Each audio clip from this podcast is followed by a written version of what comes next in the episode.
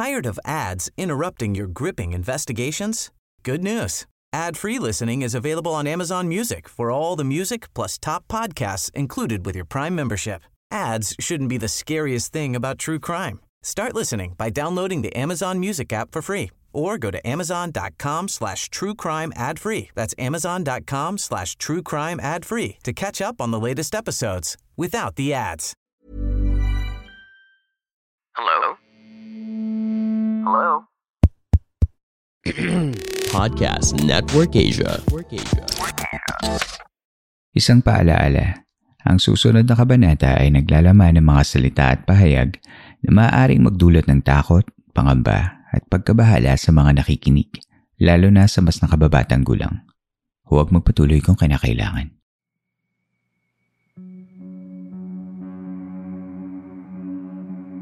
Ito ang mga kwentong bumuo ng ating nakaraan. Mga kwentong unang narinig sa mga liblib na lugar o sa mga pinakatagong bulong-bulungan.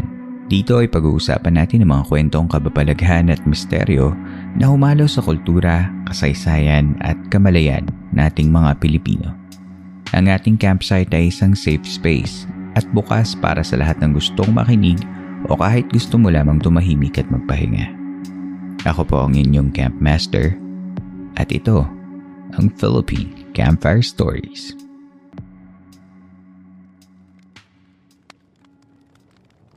Ang mga Pilipino ay batikan na sa pagsasalaysay ng mga kwento kahit noong unang panahon.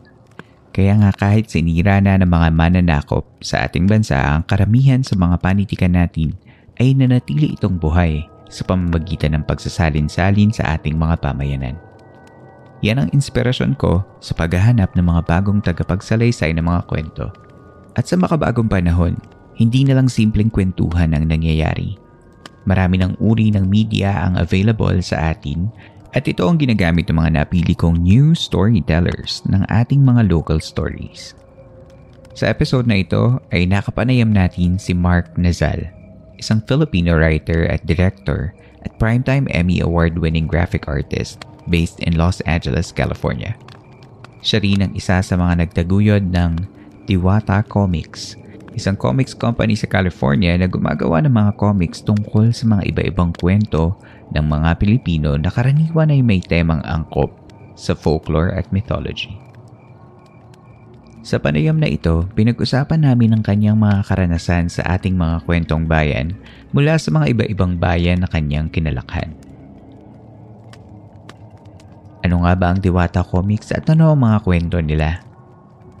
Ang episode na ito ay para sa lahat ng mga Pilipinong nasa ibang bansa. Mga Pilipinong hindi bumibitaw sa kanilang mga ugat o mga Pilipinong naghahanap ng tulay upang makilala muli ang ating mga kwento. Sana ay may mapulot kayo sa mga kwento ni Mark at ang kwento ng Diwata Comics. Narito ang unang bahagi ng aming panayam.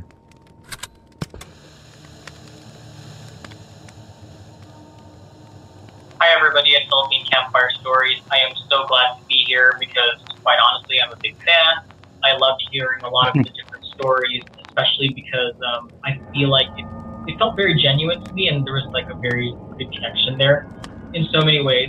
So, anyhow, um, my name is Mark Nazal. I am a, vis- a visual effects artist, a filmmaker, a slash slash slash, but also I am one of the co founders of Diwata Comics and our goal is to be able to tell both Filipino American but also Filipino stories. Well, you know what? Let me kind of retract that. Filipino American and global Filipino stories because that is my background. We want to be able to tell our stories from the different facets of wherever we are in the world. And that's our goal and that's our journey. And we want to be able to tell it not just from a comics perspective, but comics and other media in relation to. Therefore, we have comics, we have you know projects that are film based related to our comics and so forth. Well, also on top of that, if people are like, "You came from nowhere, what have you done?" I'm like, "Well, a long story. I don't want to do a recitation of all of the stuff that I've done in the past, but." I'd say if I could choose a project that probably defined my career, that would be something for which we won an Emmy in 2017, the Batman prequel. And, Mhm. you know, I've also worked on other projects like Westworld, Person of Interest. One of my very first jobs was Man of Steel. Overall, I think I've had a pretty good experience working on a broad range of projects across Mhm. television. And what kind of dawned on me was I wanted to do something that was a little bit more personal and something that meant something more to me rather than somebody else's project. Not gonna lie, I'm slightly nervous because I do listen to your stuff. Thank you. But naiintindihan mo yung Tagalog because Oh, um, can- everything. I mean, so Mhm. so um, I was actually explaining this to one of my artists yesterday because he was like, "Well, oh, you really like that podcast? Do you understand all of it?" I'm like, "The answer is yes."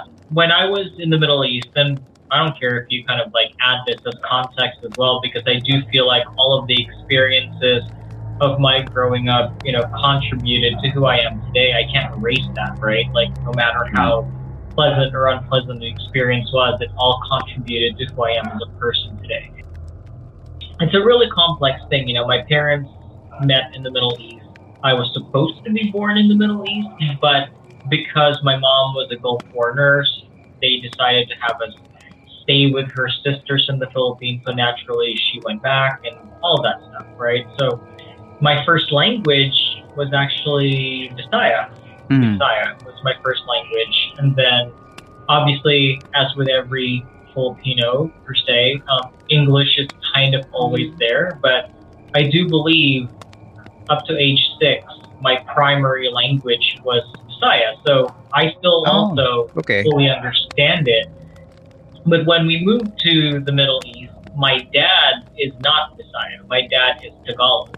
But also, the school I went to over there was an, an international school. But I say international with a really big caveat because even though it was international, it was primarily Filipino. It was like 95 to 98% Filipino, and then you've got like the Turkish, the Egyptian, the Indians, and everybody else kind of like mixing it every now and then Mhm. in the Middle East, how you grow up is dependent on the school and the subculture your parents enroll you in.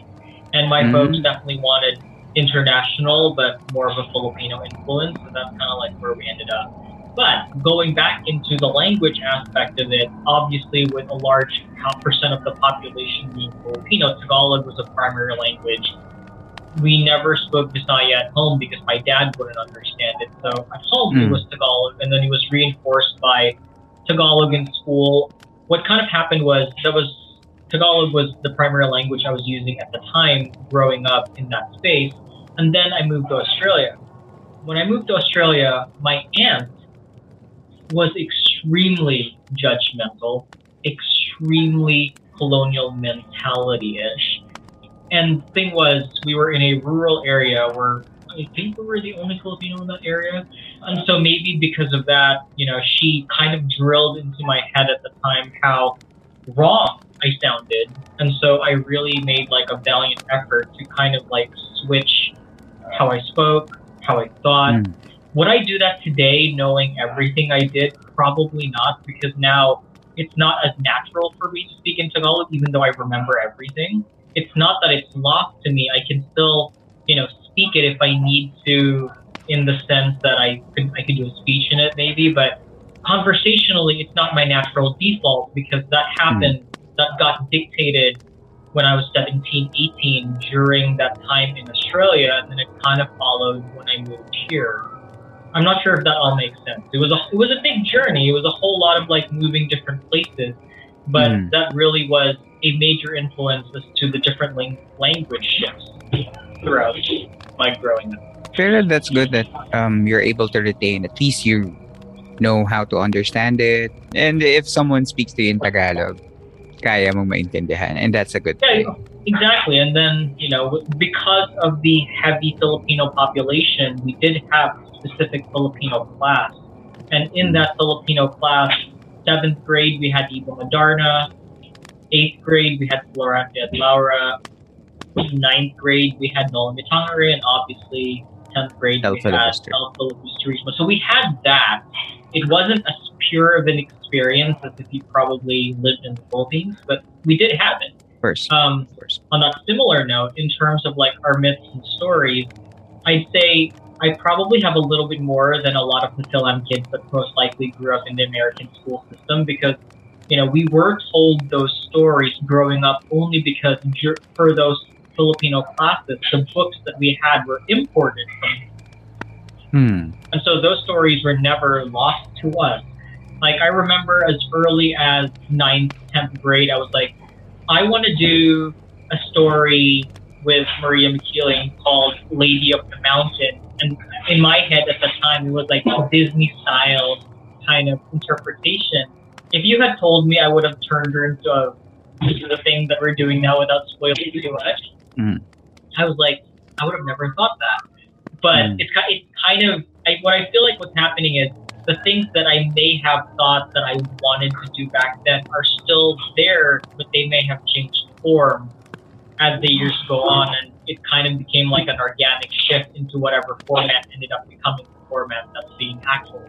For me naman, an- whatever it is that the final product and kung ano yung progress ni Carmina right now as an artwork, I really think it's awesome that you guys do what you do. Have you always been inclined into doing art? Because yun yung field mo eh. You're into visual uh, effects and that takes a lot of art. And now you're producing your own comics. So have you always been an artist? Yes, absolutely. I mean, I don't want to take credit for everything that was done in Carmina because it was so much of Roland's visuals and the collaboration with, you know, our ideas, Roland meshing into the ideas, and then I'm just gonna say this with a big preface: Carmina issue two changes everything Mhm. from the art perspective and from a narrative perspective. It's a redefinition of the series, whereas the first one was more of an introduction to her world. But um, I'd say yes. Um, long story short, the answer is yes. I probably, you know, I always got in trouble during elementary school for drawing on my desk. Like my teachers would kind of like smack me with rulers in my fingers because I would always draw on the desk. I would rip off my favorite comic characters into my own spin of characters as early as like third and fourth grade. Like I had my own version of Mortal Kombat, and I kind of just switched the words around. and I kind of like made my own little characters. But, but yeah, I, I'd say you know pop culture, comics, and all of that has always been there my whole life. It, Hmm. It's not something that came out of the blue. is uh, what I like about your work is that you're giving platform to like what you said global Filipinos especially those ones na outside of the Philippines because it's our how do you say? It's our bridge going back to the to our roots. And with these stories we strengthen that uh, bridge. And in return the stories that we tell are actually being how do we say this? Strengthen your shelf life um, Oh. of, these stories. Because some of them are old. Like for example, um, in Carmina, Maria Makiling. I don't know how how old is that story. Well, I mean, if you think about it, right, I do love the idea, and maybe I'm kind of like delving too much with our intentions here. But I'm sure in your readings, you kind of realized that she, the concept of Maria Makiling is older than pre colonial times. Like, she wasn't called Maria pre colonial Mhm. times, but her story is older than her current period. Are we going to explore that? You bet.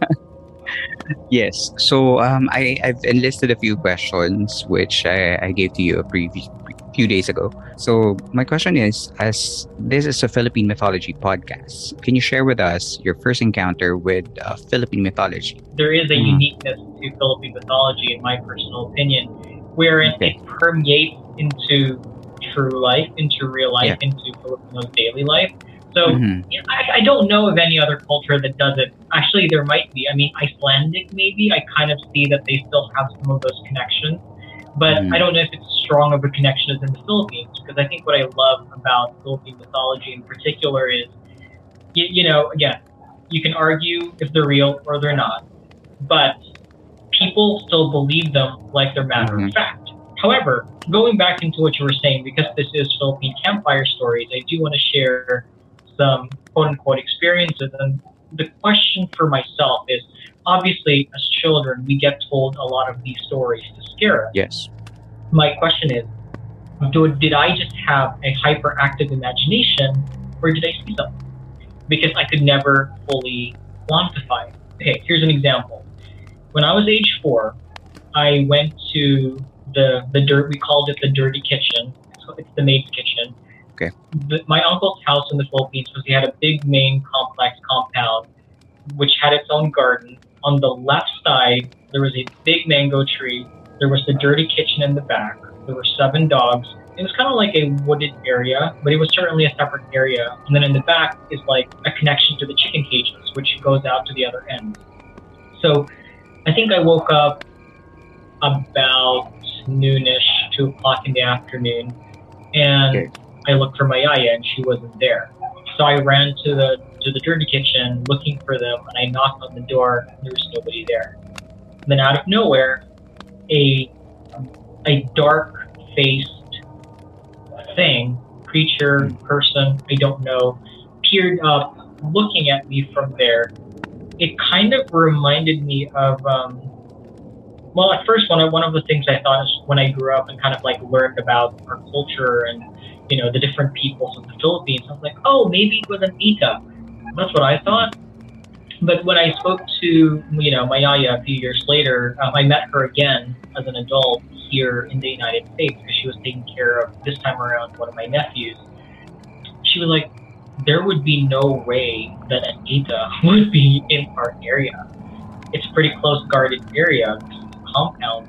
She's like, Are you sure you saw that? I'm like, What else would I have seen? But I kind of remember I opened the door, I chased it. It was really short and small, and it ran through the dirty kitchen all the way to the chicken coop cages, and then it went through the corner and then disappeared. That's one experience. I think I saw um, Bambi from Carnal Tales sent me a little Mhm. article that that the Aswang Project shared about a creature that was short, dark. I am totally forgetting it right now. I'm sure I'll send it to you after this once I find out the exact word. But she's Okay. like, Mark, this is exactly what you described. And I'm like, wow, my hairs are kind of standing because I remember that as a kid, and I've never been able to quantify if was if there was such a person in Mhm. that area. This was in Butuan, by the way. This was in Agusan del Norte, Butuan City. Well, we weren't really in the city. We were kind of like in the homes area of that place. And by all respects, it certainly wasn't urban because I remember our neighbor, her name was Tata. I don't know where she is now. I wish I did. Mhm. But our neighbor on the left side of that, it was just empty land and they had a hut. So here you are, my uncle's like compound, and then on the left is empty land and there's a hut.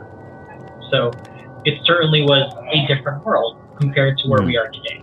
And so that's one experience.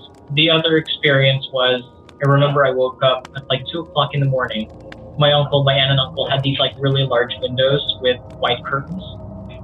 Um, all of the dogs were barking, so they had seven dogs outside on the way in. So they had Hmm. seven dogs outside. They were all barking like crazy. And I remember I saw the shadow of a woman fixing her hair at like two o'clock in the morning outside the window where there was like a little balcony. And I remember I woke up and I just looked out and then I went back to sleep because I'm like, I don't know what to say because you're four. What do, what do you do? You go outside and look for it? but No so that's way. another one. The third one that I remember was we went to the movies, but when we got home, there was a blackout. And I was looking for my yaya because she was looking for the candles. And so I was looking around, and then I looked under one of the beds, and I saw two red eyes, and I freaked out and ran to my yaya. So those are the kind of stories that I remember. And again, hmm. I don't know if I don't know if it, it was because I had a very hyperactive imagination. I don't know if it was something I heard, or I don't know if it was real. So, but you have these memories of, of but I have these memories exactly. Mm. And you know, on a different note, like growing up, I've always had that anting anting bracelet. I don't know if that's relevant if you call a bracelet an anting anting. I actually But- seen one of your photos in was it WonderCon? There is Oh, that's from Carmina. that's from the story. I should have, Oh, okay. I should have sent you a version. it's a or I'll merch. send- yeah, I'll it's send a you one. merch. Um, Okay. You know, long story short, what kind of happened was a week after the release of the comic, we had a cosplayer dressed up as Carmina immediately, and she's like, "Oh, but I didn't have this thing," and so she did it with a golden Dorito. so we were like, all right, we need to do that. We need to at least make it done. Um, but yeah, Joe had a wood a woodworker do like these CNC carvings, and I think Hmm. we're going to actually get them blessed by a local shaman here. So stay tuned. I'll let you know. Oh. But um, but growing up, um, like I said, I had this anting anting bracelet that me and my sister had, and I was actually Hmm. just looking at some of my photos growing up when I went to visit my folks in 2017. I took Hmm. one of the al- one of our old albums, that I was flipping through them the other day, looking to see, oh, what am I sure day? But I saw that I was wearing it from one to six. Like, What was does it look like? through my- it was kind of like a multicolored stone Beads. plastic bead thing. But also, I do remember one story as well. As when I was younger, we would go to this stony beach. I honestly don't know why we went to that beach because, for one, it was not a pretty beach. That's one thing I remember distinctly. This was also in that area, in the Butuan area, probably mm-hmm. a little further from the city. But it wasn't a beach that I personally today would call pretty because it was rocky the waves were always crashing on the shore and there were crabs Mhm. everywhere. And the reason I remember the crabs everywhere was because my mean cousin would take those crabs and like throw it at me and I'd freak out and run away. But anyway, there was a cave there and I think there was a story that the beads there were protective because those beads were brought there by birds and they were these black and red beads. But again, I don't know Yep. if I don't Mm. know why I recall these stories. Is kind of what I'm Mm. telling you. Like, but whenever I bring it up to somebody, they're like, "How in the world do you remember that? You were four, five, six.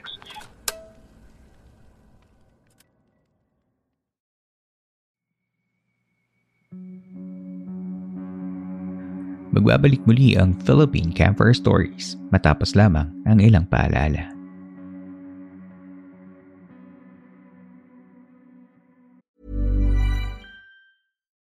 Millions of people have lost weight with personalized plans from Noom, like Evan, who can't stand salads and still lost 50 pounds. Salads, generally, for most people, are the easy button, right? For me, that wasn't an option. I never really was a salad guy. That's just not who I am. But Noom worked for me. Get your personalized plan today at Noom.com. Real Noom user compensated to provide their story. In four weeks, the typical Noom user can expect to lose one to two pounds per week. Individual results may vary. Here's a cool fact a crocodile can't stick out its tongue. Another cool fact you can get short term health insurance for a month or just under a year in some states. United Healthcare short term insurance plans are designed for people who are between jobs, coming off their parents' plan, or turning a side hustle into a full time gig. Underwritten by Golden Rule Insurance Company, they offer flexible, budget friendly coverage with access to a nationwide network of doctors and hospitals. Get more cool facts about United Healthcare short term plans at uh1.com.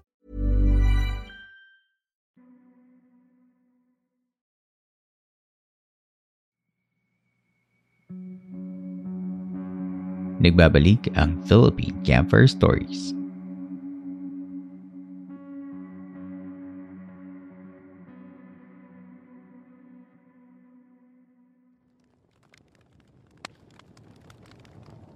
Sa ikalawang bahagi ng ating interview ay pinagkwentuhan namin ni Mark ang ilan pang mga kwento niya mula sa kanyang pagkabata. Pati na rin kung paano nagsimula nilang isabuhay ang kwento ni Carmina, ang bida ng kanyang comics na kalahating Filipino immigrant at kalahating diwata.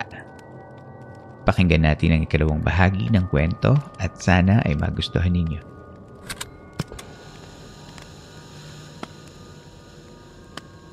all of these stories they happen in the Philippines, right?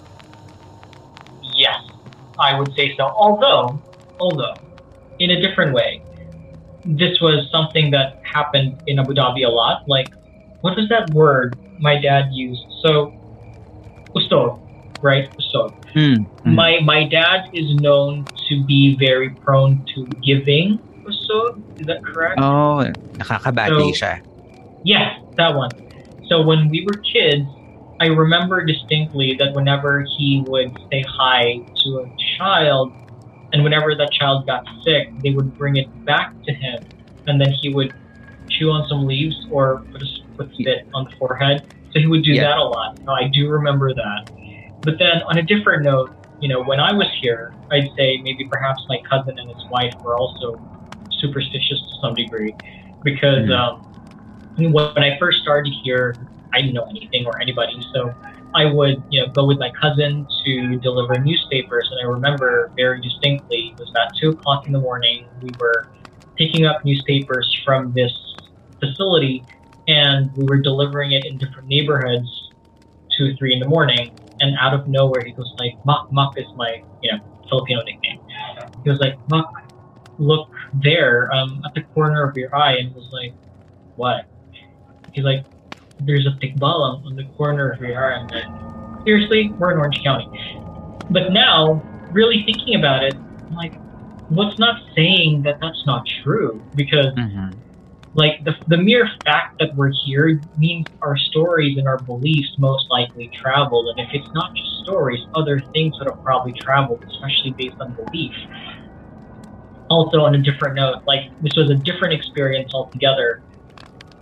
I feel like a lot of these things mostly happen during interactions with the filipino community because there are there are stories that permeate and maybe perhaps the beliefs kind of give rise to themselves I remember working at a particular place, and just for the sake of protection, I'm not going to say the place, but I, I worked at a place, and this lady was like, Hey, Mark, she won't look at me. I'm like, Why won't she look at you? Because there was a new person that came into the office, and she and this lady, let's call her Miss T. Miss T was like, she won't look at me because I came from her the same town that she comes from. And I'm like, all right, well, what about it? She's like, well, you see, it was the town was Capiz, which I'm sure you know where, where this is going. But more than that, she said her family was known to be a swamp. Aswang. And so I'm like, well, that's interesting. so I was like, tell me more. So who to say that those creatures from our stories are not here with us here in Northern California or in California in general or any other parts where there or are any other parts. I mean, maybe perhaps the question to all of us or to the larger audience is are our stories truly just homegrown or do they Hmm. follow us? And I do think they follow us. I don't think, and see, that's kind of one of the challenges too when you're telling a lot of these stories that come from a particular place because I'm not sure about you, but I'm just going to be direct here, and you'll always you're always going to get that for me, where I'm not going to try to sugarcoat something just because it was uncomfortable.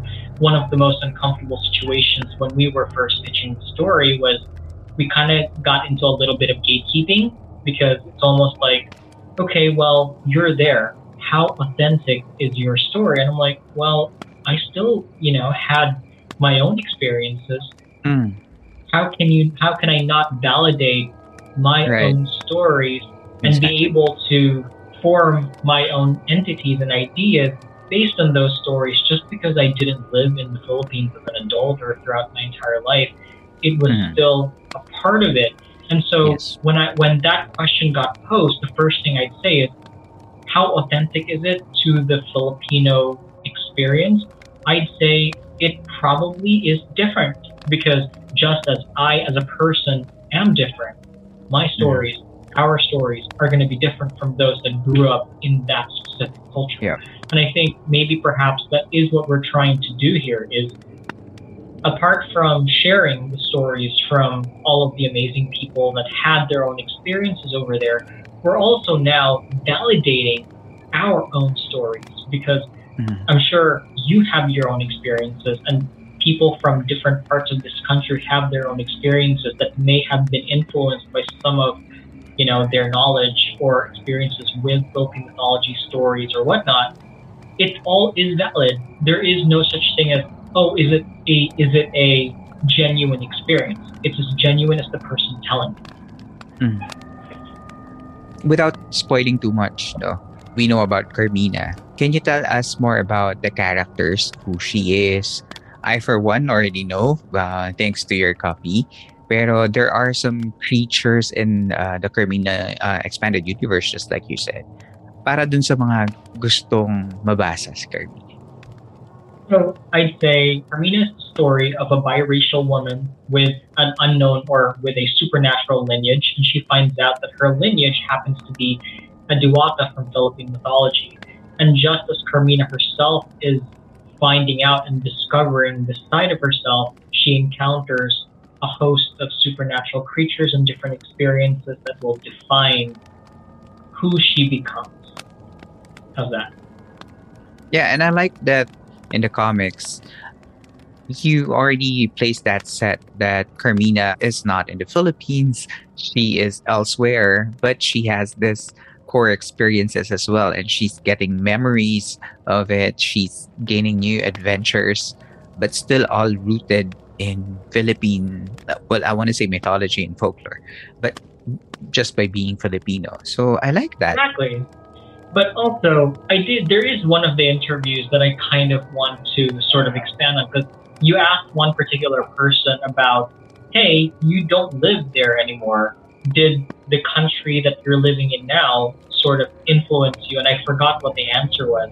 And I think mm-hmm. the answer should always be yes, because wherever yes. you move, our mythologies are going to interact with the mythologies of the country you live in. I think it would just be almost, I, I do feel like it would be a wasted opportunity not to do that because mm. why not? I mean, what's it's not saying, mm-hmm. exactly, mm-hmm. what's not saying that a Diwata from Philippine mythology won't be able to fight a chupacabra if she comes across one. I know. right? Will we see that in the next hmm. issue? I mean, I don't know if it's a chupacabra per se, but I will I will say one thing, not as a spoiler, but I would say there is a reason for Carmina's character being who she is. But if the question is she is if is she purely a Filipino mythological character, that's where I'm going to say you're going to have to wait and see because mm-hmm. based on who she is as a character, there will be twists and turns that will identify her as her own. Mm-hmm. And I am pretty excited to beyond Carmina. We do want to explore other characters as well with other defined backgrounds because whereas she's in theory first generation, we do want to we do have a character that I think you would resonate with really well, and maybe perhaps this is a tease. I would say she she was not Carmina was not the first character that we actually wrote that would have eventually come into this universe. The first character, in my opinion, is in is a woman named Grace, and Grace is an immigrant, and Grace harbors a secret, and she hoped that her secret wouldn't follow her when she moved here. But it does. Let's start there. you made me think. Uh, nag-isip talaga ako. Ano si Grace? but right. again, right? A lot of people move here for a lot of people move here for so many different reasons. But if there's one thing that's always a reason is they come here for a new life, right? But what if that new life is beyond just financial? What if there was a different reason altogether? What if she was running away from her past, hoping mm. that what she is doesn't actualize because she's no longer where she expects herself to be? And what happens when that's essentially unleashed in a very different place outside of her expected world? And those are always mm. questions that we were like, what if it happens elsewhere? How would the rest of the population not familiar with that content react to it. And I think that's always the case. Now that you say it, kumusta yung reception ang audience with the story of Carmina? It was, I'd say, a lot better than I expected. And the reason I say that is because, again, when I'd say Comic Con Special Edition was our very first event. We were not expecting to be able to get to that because we're like, all right, well, we'll submit an application. We'll see if we get in. We got in. Quite honestly, even when we started, I was not sure how it was going to be received. But mm. what ended up happening was I expected going there thinking, all right, well, we're a new property. There's probably not going to be a whole lot of people that's going to be interested. We'll be there. We'll take it leisurely. You know, you don't want to, you don't want to you don't want to set your expectations too high because you think you might get disappointed. So that was kind of Mm. like where my thought process was. But instead, what ended up happening was the response was overwhelming, where I didn't get to leave the booth because we were constantly talking to people and people were genuinely interested. And the draws were actually very different. Like some of the draws were the artwork because Roland did such fantastic work, but some of the draws were, what is that? I've never heard of a Filipino American mythology. And I think when we were conceiving the idea, that's exactly our reason for conceiving the idea is because I've never heard of a Filipino American mythology. Nobody's ever said that. It's always been like, it's always been Philippine mythology. It's always been, oh, here's a film superhero. But in terms of mythology, there's nobody that's really said, we're doing Filipino American mythology. I mean, yes, there are Filipino American mythology themed projects going back as early as, like, say, Stone. But I don't know if they specifically branded it as such, where they've Mhm. said, you know, this is a Philippine mythology story. I don't know if that was done. I I never I never got to follow it, so I'd say forgive me if I didn't catch that at the time. But that was our main motivation for wanting to for wanting to do the stories in such a way because we've never seen it. And for me, that is important because being able to brand something Filipino American means we're acknowledging that we're here. Well, this topic is very niche in the Philippines. So, hindi naman talaga malaki yung interest pa with regards to art forms tackling mythology in the Philippines. So, I see a lot of artists na I follow and then they follow Carmina. That's why I, I, I'm able to follow your story in WonderCon last year. So, and then parang I remember that you posted that you got sold out like days and when, when you were there like yung mga comics nyo it, it became sold out and that was wow I, I didn't know about this title so it got me curious so earlier you told me about your um, stories in your childhood na hindi mo alam ma-quantify if it's really mythological or probably supernatural but when was your interest peaked as an adult na parang hey, I wanna parang gagawa ako ng comics. I, I, I will do stories based on my experiences. So I'd say, I think subconsciously I was always interested. Subconsciously it was always there. Did I have maybe perhaps hesitations of wanting to do it because did I think it was viable? Maybe I questioned that at some point.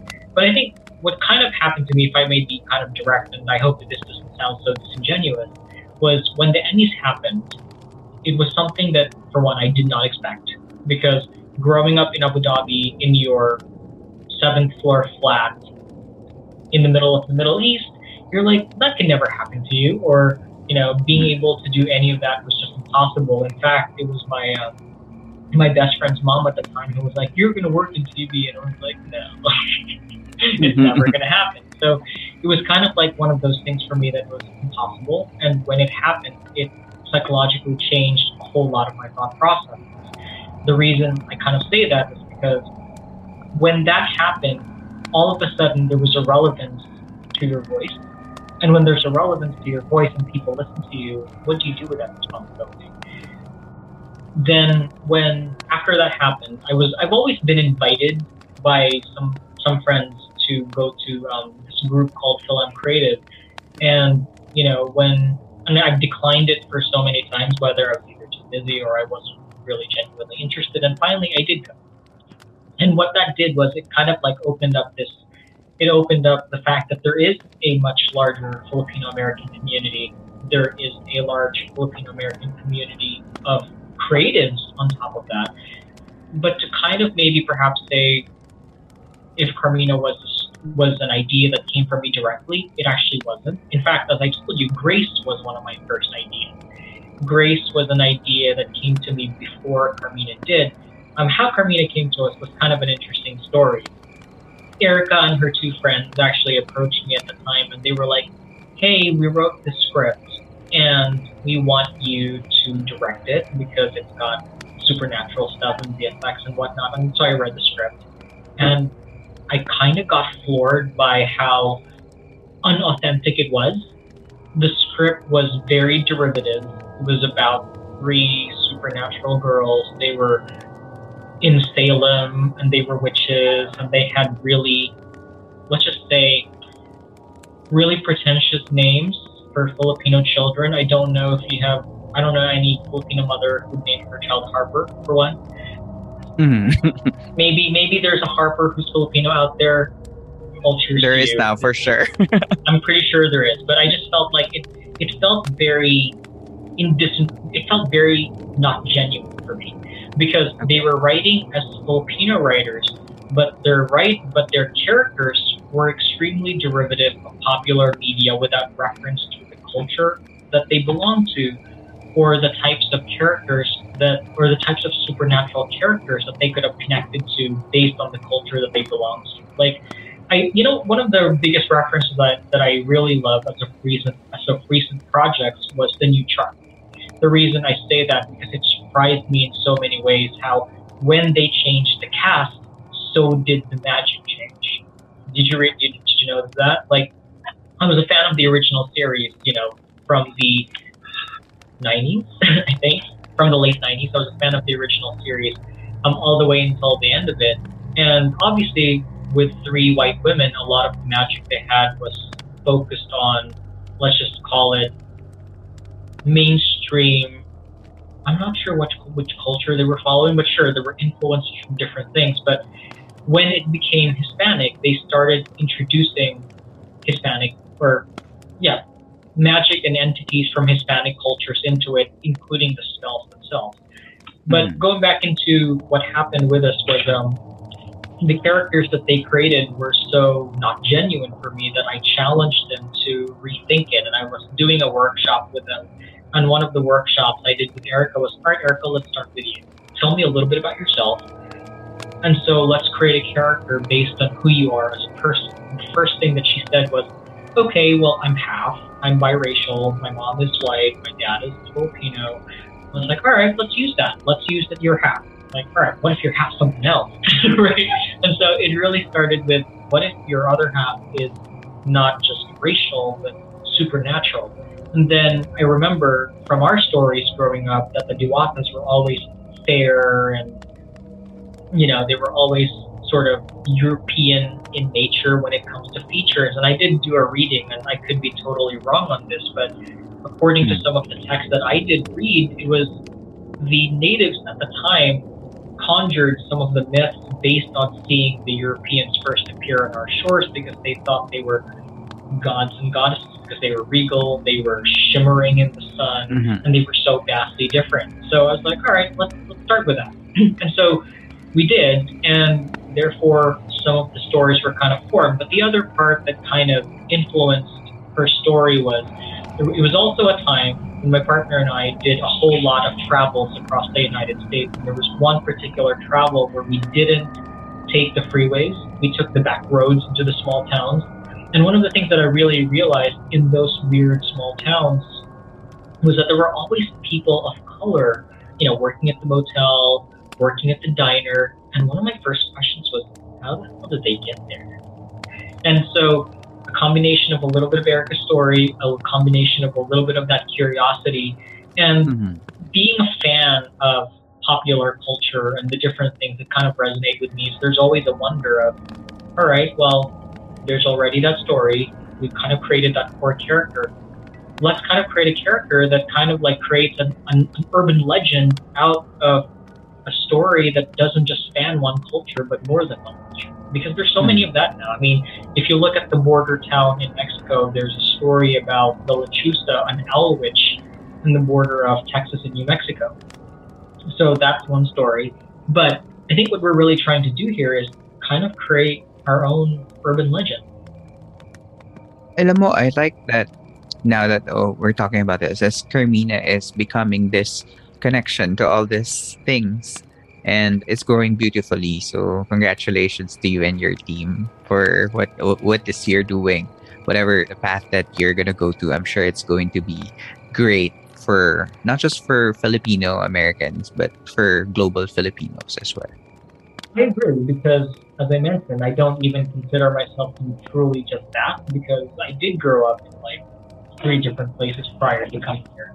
And so I'd say let's celebrate all of our iterations wherever we're in, we are, wherever we are in the world and kind of just celebrate the fact that we still have one root place from you know our origins, but at the same time there are now sort of variations based on where you find yourself in world and what's influenced you and wherever you're at.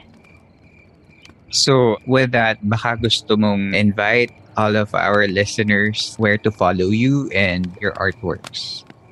For sure. You can find my personal account, which, you know, you can you'll see a lot of photos of my dog. But it's at Mark FX 411 is my personal Instagram. But otherwise, I'd say more importantly, follow Diwata Comics on Facebook, Instagram, and Twitter. Diwata, obviously D I W T A, and comics with a K O M I K S, proudly um, showcasing Filipino comics. You. Thank you so much, Mark, for being a part of the podcast. Well, thank you for having me, and I hope it's not such a hard thing to edit. There's so many paths we sort of diverged on. Thank you. I will ask you something on air if you're up for it. All right. I do think there needs to be a Diwata Comics Campfire PH collab, whether that be a comic story or a short narrative or a short film, because I do recognize your penchant for telling stories and because I'm a fan, purely, right? we will definitely do that. Kaya yan, kaya yan. Let's just, I don't know. I have time. I just need more motivation. And well, actually, I'll reach out separately, and there will be a motivating mm. factor. I think because I think mm. one of the characters in particular may benefit from your particular input because she is an immigrant, and because she's an immigrant, we want to make sure that a lot of the personal personality aspects of her are reminiscent of somebody exactly like yourself. Because just as Carmina is first gen, she is not. She is very much Filipino speaking, has very strong connections to the culture, including the supernatural side. Sige, gawin natin comics sa Camp Master. I think that's a very valid thing. Right. Good. So, thank you so much, Marka. Salamat. Mahirap maging migrante sa malayong bansa. Lalo na habang tumatagal ay maaari mong makalimutan ang iyong pinagmulan dahil na din sa natural na daloy ng buhay at kailangan ding makasalamuha at magbigay ng lugar para sa mga bagong karanasan.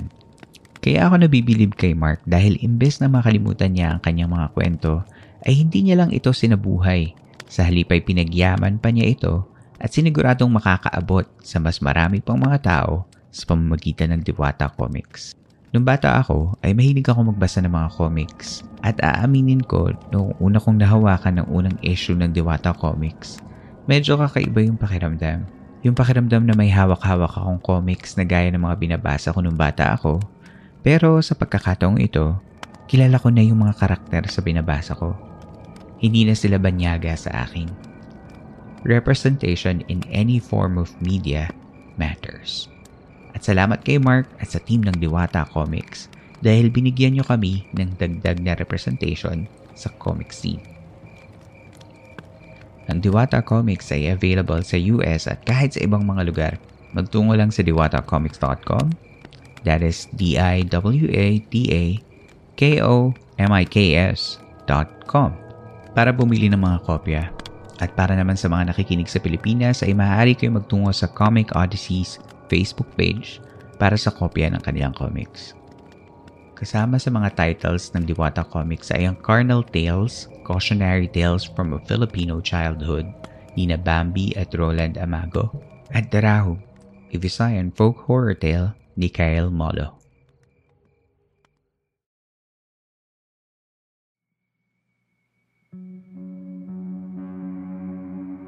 Inyo pong nasa baybayan ng isa na namang kabanata ng Philippine Campfire Stories. Sana ay nakatulong kahit panandalian ang pakikinig ninyo upang maipahingaan yung mga sarili laban sa problema at hamon sa labas ng campsite na ito. Mapapakinggan nyo pa rin ng libre ang mga nakaraang episodes sa lahat ng major podcast platforms. Kung nais ninyo maging bahagi ng podcast na ito, ay maaari kayong mag-share ng inyong mga kwentong kababalaghan o pagtataka at mag-email lamang sa campfirestoriesph at gmail.com. Susubukan nating isama ito sa story submission segment na San Telmo Society. Muli, maraming maraming salamat po sa pakikinig. Hanggang dito na lamang po at hanggang sa susunod nating kwentuhan.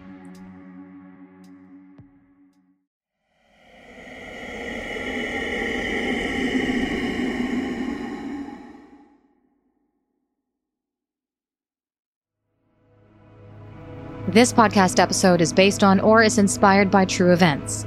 Unless otherwise indicated, all the names, characters, businesses, places, events, and incidents in this podcast are either the product of the podcast creator's imagination or used in a fictitious manner. Any resemblance to actual persons, living or dead, or actual events is purely coincidental.